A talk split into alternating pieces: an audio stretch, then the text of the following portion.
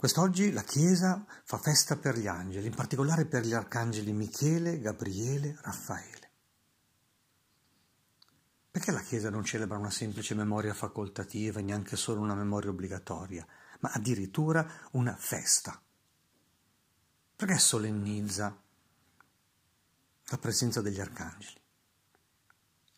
Gli angeli, gli arcangeli esistono perché il cielo non sia troppo distante dalla terra la terra non sia troppo distante dal cielo.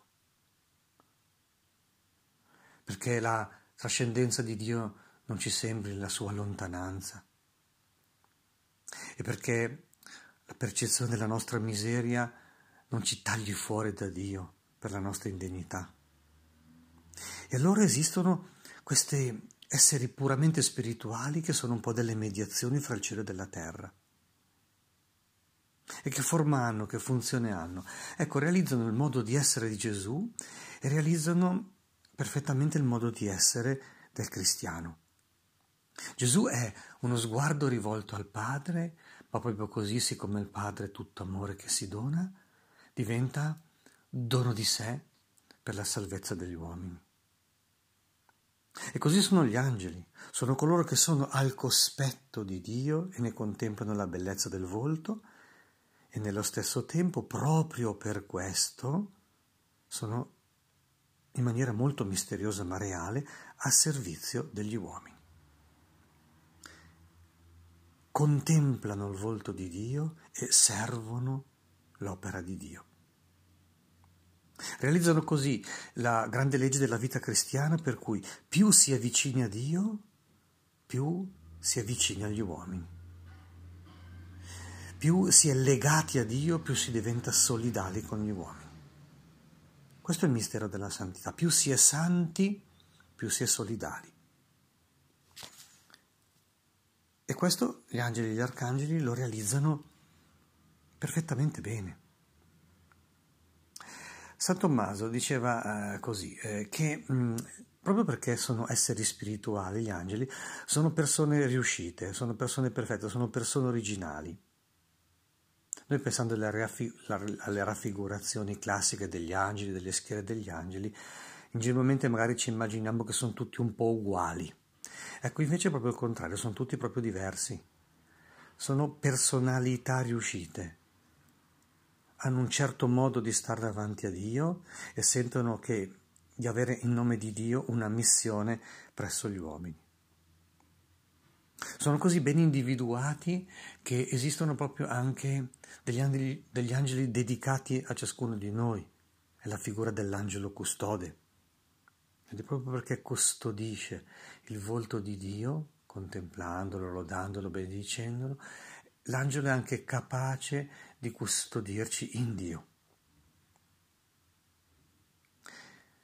Gli angeli esistono ed esercitano proprio questa doppia funzione della preghiera e della carità, della contemplazione e dell'azione che poi tocca a tutti noi, ciascuno per la sua misura.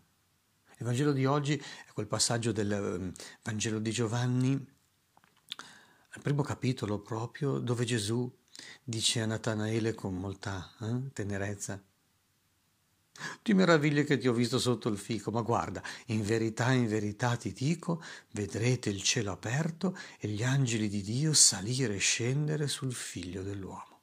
Al centro del disegno di Dio c'è Gesù, ma gli angeli eh, realizzano questa scala graduata che eh, avvicina il cielo alla terra e fa risalire la terra al cielo gli angeli che salgono e scendono sul figlio dell'uomo. Ma veniamo a dire una parola sugli arcangeli, queste personalità ben individuate. Michele vuol dire chi è come Dio, Gabriele vuol dire fortezza di Dio, Raffaele vuol dire medicina di Dio. Nomen omen, è nella Bibbia così, il nome indica una vocazione, il nome indica una precisa missione.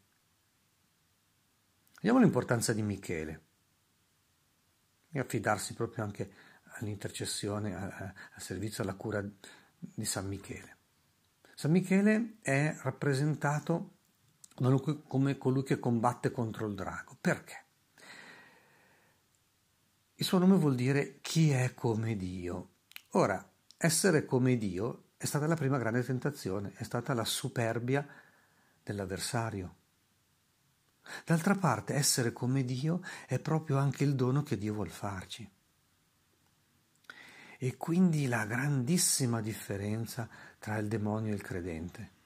Il demonio vuole appropriarsi, vuole, presume di poter essere come Dio, vuole usurpare il potere di Dio, vuole essere come Dio per conto suo e tenterà gli uomini dicendogli sarete come Dio. Michele invece si chiama proprio così, ma nella maniera giusta, in nome di Dio, ricevendo la vita divina come dono di grazia, che è quello che abbiamo ricevuto a partire dal giorno del battesimo. Un dono, una grazia, un dono e una grazia immeritati, che superano i nostri meriti che non ci sono e superano addirittura anche i nostri desideri. Quindi giusto desiderare di essere come Dio, ma non per rapina, ma come accoglienza di un dono. Gabriele. Gabriele vuol dire fortezza di Dio, perché ci deve insegnare a vivere la forza nell'umiltà. Viene mandato alla Madonna perché è la più umile delle creature e lei stessa lo dirà ha guardato l'umiltà della sua serva, d'ora in poi tutte le generazioni mi chiameranno beata.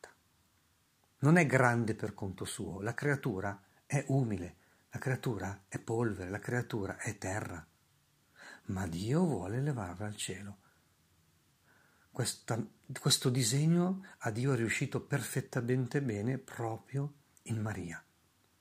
E a Maria nel giorno dell'annunciazione viene proprio mandato l'angelo Gabriele perché vuol dire questo, fortezza di Dio, perché deve realizzare quel bambino che dovrà essere Signore degli eserciti, che dovrà essere forte guerriero, che dovrà lottare contro il male, il peccato, la morte e il demonio in maniera vittoriosa, ma che deve passare attraverso l'umiltà del grembo di Maria e la vulnerabilità della propria carne umana facendosi piccolo bambino e infine uomo crocifisso.